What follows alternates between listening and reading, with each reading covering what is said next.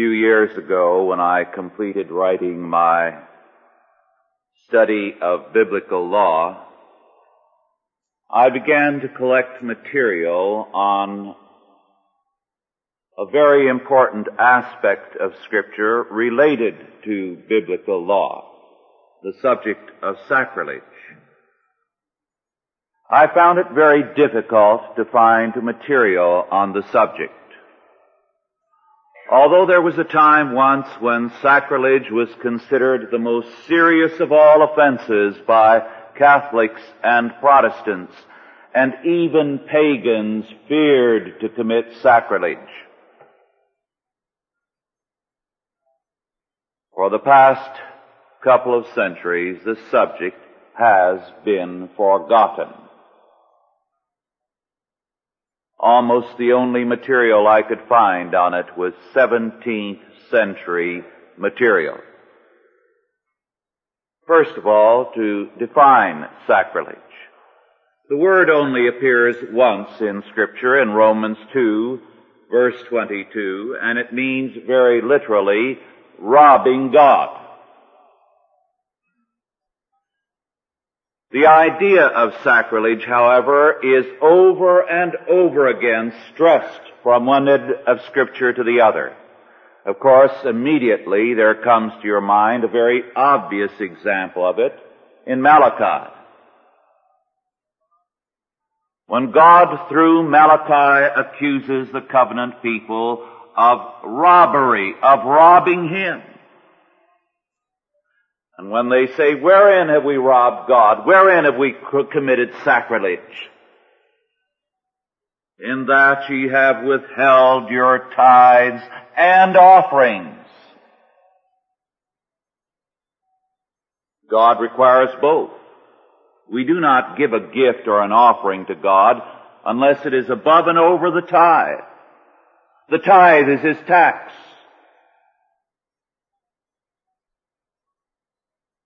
Robbing God of anything that belongs to him is sacrilege. It can be a sacrilege of money. It can be a sacrilege of property, and we shall deal with this at some length. It can be a sacrilege, a robbing of God of the time that belongs to Him, the Lord's day.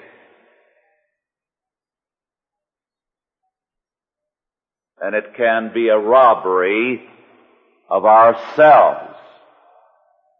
Because we are doubly God's property. First, He created us. All things were made by Him, and without Him was not anything made that was made. We are His possession. But He bought us at the price of the blood of Jesus Christ, is only begotten, so that we are doubly His. His by creation, his by regeneration purchase through the blood of Jesus Christ.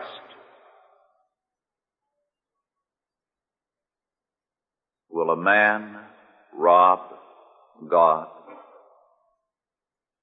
Achan did. This story was once readily believed even by unbelievers. Today it is an embarrassment even to many believers. Why the difference? There was a time when even the ungodly were afraid of sacrilege because they saw the consequences. They saw that God exacted vengeance upon those who robbed him. So that, for example, after the fall of em- the Roman Empire, when barbarian tribes ra- ranged across the face of Europe, very quickly they stopped robbing churches. Oh, it happened from time to time, but by and large they feared it because they came to see that some terrible things happened to anyone who did. And so it happened that merchants, including the great Jewish merchants who carried on most of the commerce in Europe up to the year 1000, would deposit their gold and silver in the churches. Just take it in there, and the pastor would show them a room. This was routine. And they would leave it there in his custody and make a gift for the use of the premises in the confidence that there were very few men living who dared violate the house of God. But who feels that way now? The reason, of course, is that our idea of cause and effect has changed. First of all, what we've done is to have a naturalistic idea of causality. And we have wiped out the idea of God as a cause. So the most obvious things can happen and we do not see God as responsible. And second, we are dropping the idea of causality altogether. I won't go into the contemporary scientific thought which has replaced the idea of causality with the idea of probability, the probability concept, and is now busy dumping the probability concept. But we have lost the idea of God as the great and absolute cause of all things. Now as we turn to the story of Achan, we must remember that the law of God says that the first fruits belong to God. The first fruits of the field. The first fruits of our body, the firstborn son, belonged to God and he had to be redeemed at a price to indicate that God had the first of everything. The first fruits then, like the tithe, are, according to the law, God's property.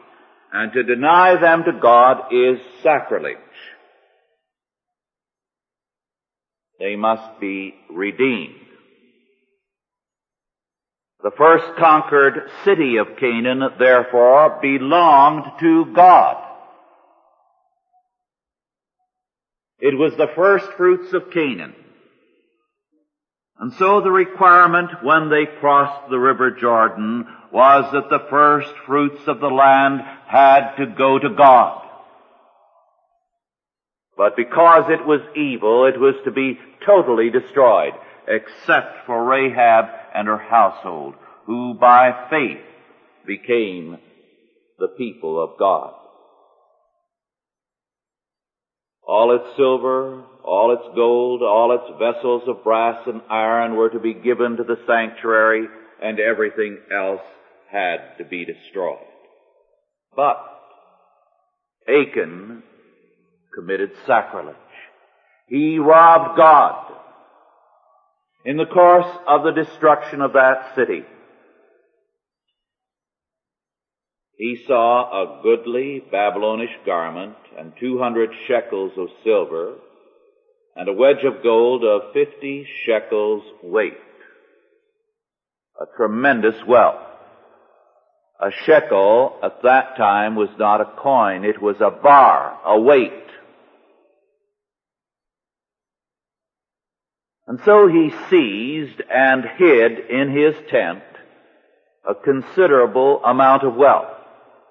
He did this with the knowledge of his whole family. Together they dug the hole, they hid it, they were all involved in the guilt.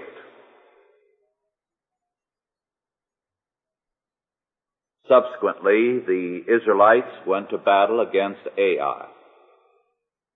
This was a small,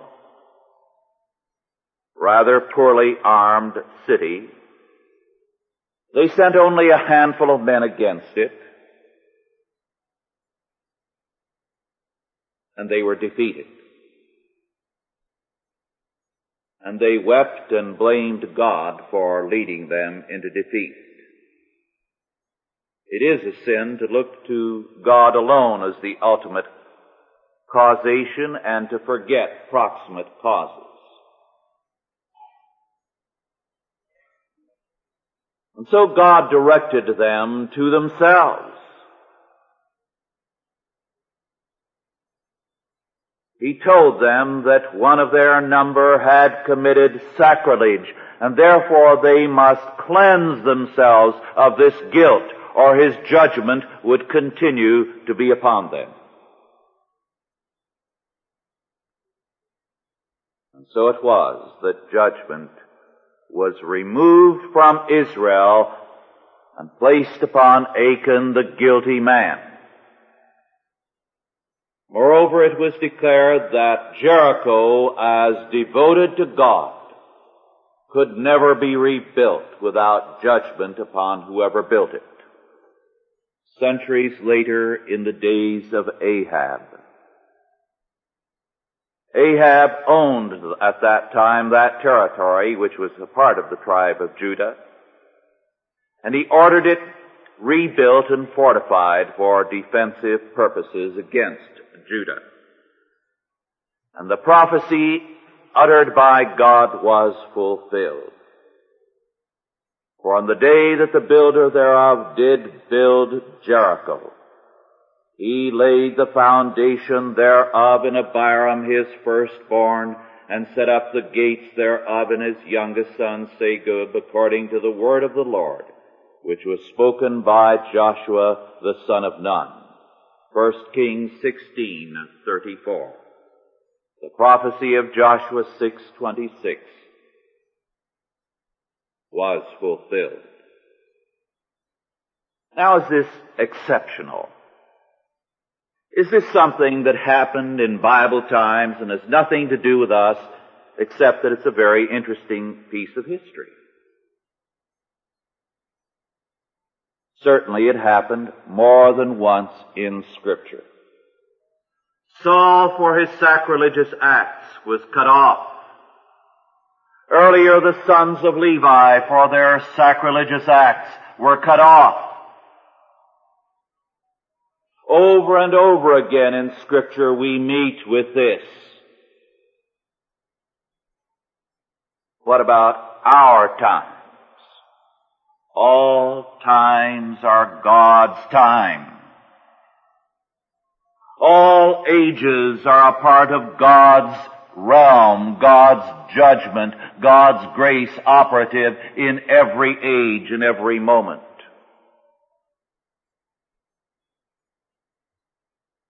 When the so-called Reformation in England began, what it amounted to was that Henry VIII who was bankrupting the nation, seized the church properties under the pretense of reformation. He sent around a group of men supposedly to make a study of the monasteries, the religious foundations, the convents, and the like. And they reported all kinds of supposed scandalous behaviors going on, which needed to be suppressed. In a few cases, they were true. In every case, it was a pretext. The godly thing to have done was to say they must be reformed and this land, this church, this convent, this monastery belongs to the Lord. If we are going to sell it, the money belongs to the Lord's work. But what Henry VIII did was to seize this wealth. What he had already done was to debase the coinage and to replace the gold coinage of the realm with copper coins with a thin wash of gold over them. The irony of it was that those coins soon began to wear thin and the copper showed through as the thin wash of gold wore off. And it showed off first on Henry VIII's face on his nose. his image on the coin. And so they began to call Henry VIII Old Copper-Nose. But having debased the coinage, he now reached out and seized God's land. He sold it to various lords and gentlemen of the realm. And the re- resultant wealth was tremendous. But this was sacrilege. What happened? A hundred and fourteen years later, Sir Henry Spelman wrote a study, The History and Fate of Sacrilege, a rather rare book. And he declared, and I quote, property consecrated to God in the service of His church has generally, when alienated to secular purposes, brought misfortune on its possessors, whether by strange accidents, by violent death, by loss of wealth, or that chiefly by failure of heirs male. And such property hardly ever continues long in one family. It was 1536 that Henry VIII seized the church properties. Fourteen years later, on February the 2nd, 1550, the Reverend Thomas Lever, one of the founders of Puritanism in England, declared in a series of very tremendous sermons, moving sermons that stirred all of England, that gave birth to Puritanism and much more. Declared emphatically and with great emotion that the curse of God was upon the realm because God's property had been stolen, had been robbed.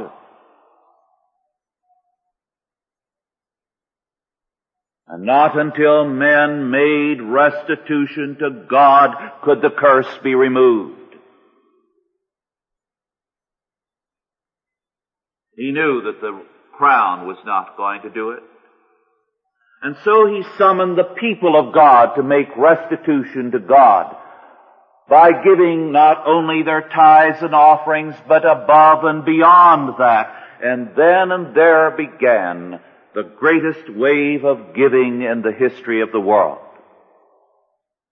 The results were tremendous. It created the Puritan movement. It created most of the colleges and schools of England. It created virtually every charitable organization in England. It took care of all the needy of England, of all the sick, of all the infirm. It began missionary efforts.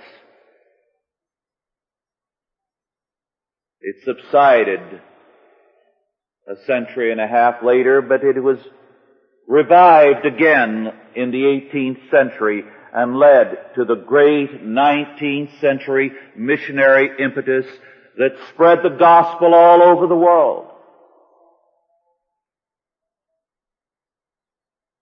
All of this from Thomas Lever's preaching in 1550. W.K. Jordan, a British historian, has devoted three volumes simply to listing some of the main tithe agencies and offering agencies that were created as a result of his work, whereby this tremendous change was brought about in a generation or two in England. We cannot understand Puritanism apart from this, that it was born out of a desire to avert the disaster of sacrilege from the land.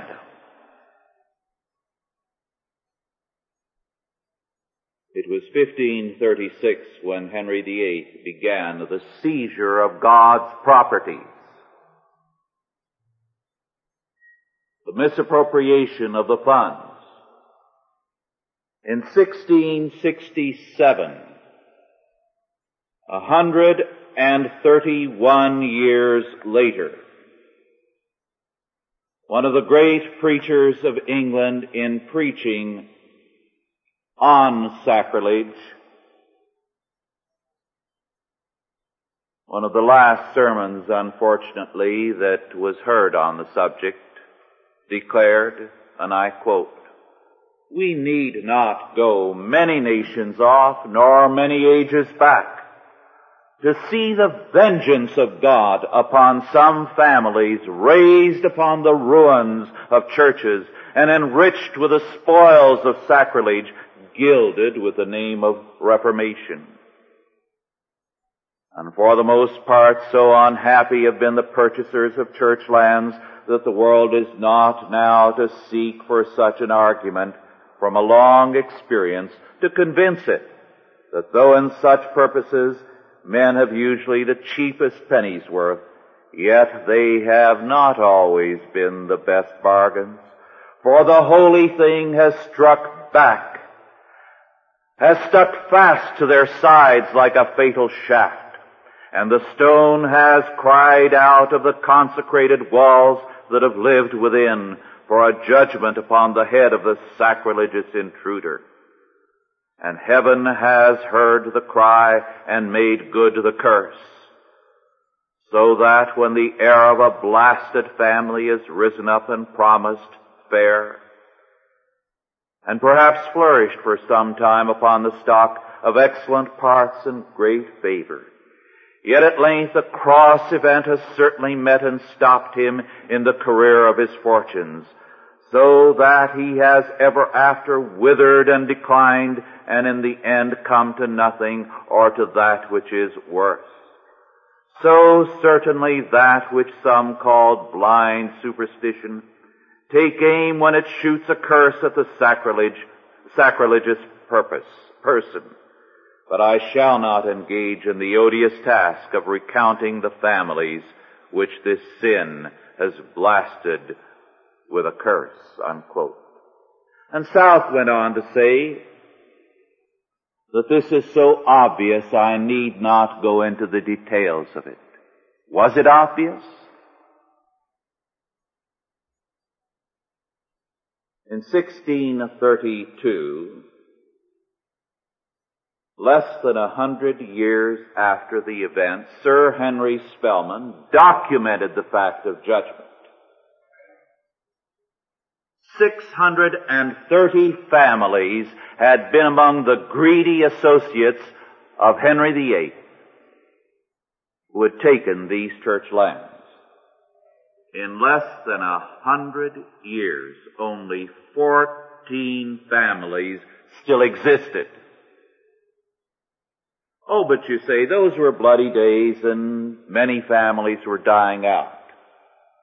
Well, the Duke of Norfolk, in his part of the realm, had 260 of those families, and in his own lifetime, only 60 of them endured.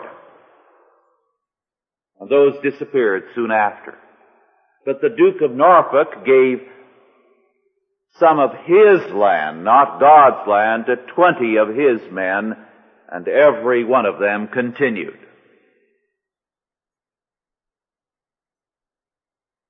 I talked not too long ago with a man who was an Englishman and who knew something about these church lands, many of which are standing vacant and idle today. And he said, well, it is the superstition in the old country that uh, having those lands is bad luck.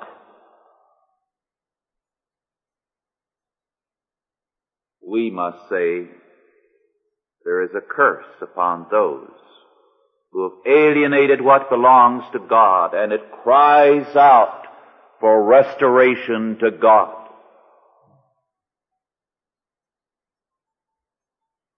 And as a result, two scholars among the last ever to deal with the subject concluded, as they reviewed Sir Henry Spelman's book, as they checked it out the last time the subject was studied in 1843,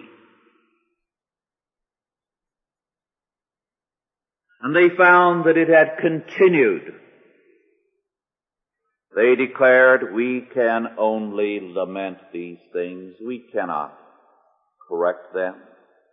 We have no reason to think God will be reconciled to national sin without national restitution. And there is less chance of that today. The curse of Jericho struck 520 years after Joshua pronounced it. What belongs to God cannot be alienated from God. This is a fearful fact.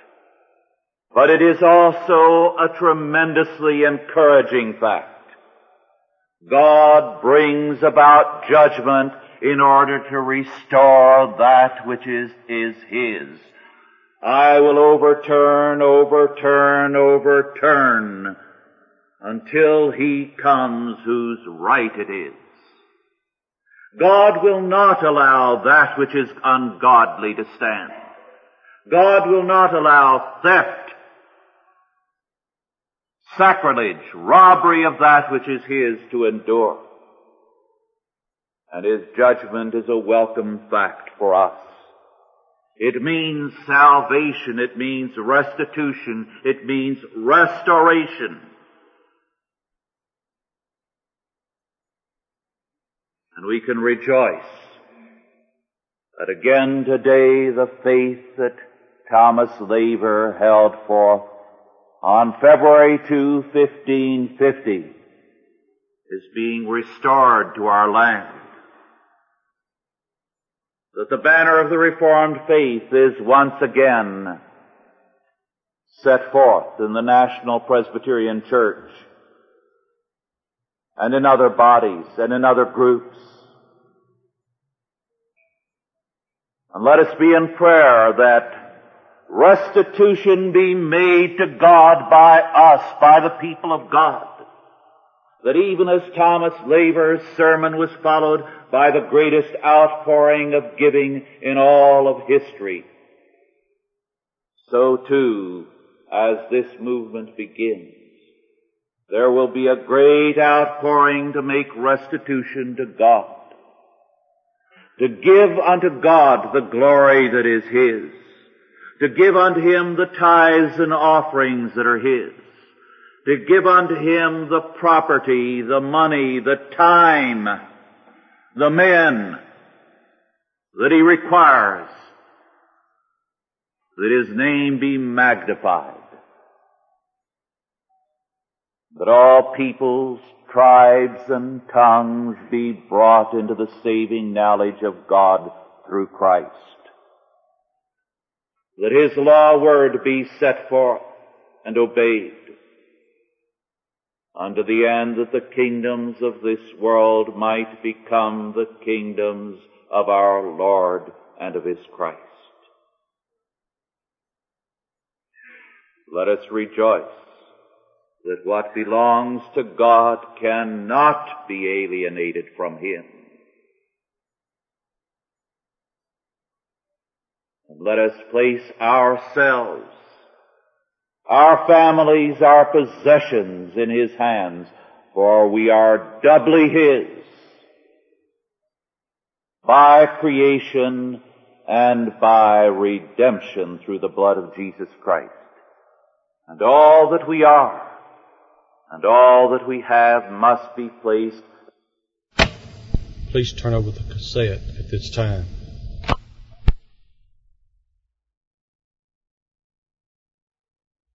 And all that we are and all that we have must be placed at His service.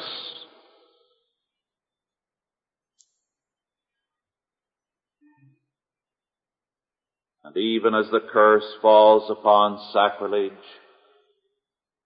so the irresistible blessings of God fall upon faith and obedience.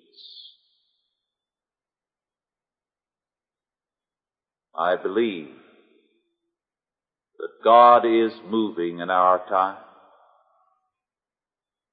And that we are going to see tremendous outpourings of blessings because people again are turning to His Word and are giving themselves to the Lord. Sacrilege will be replaced by restitution, by faith and obedience. So be it. Let us pray.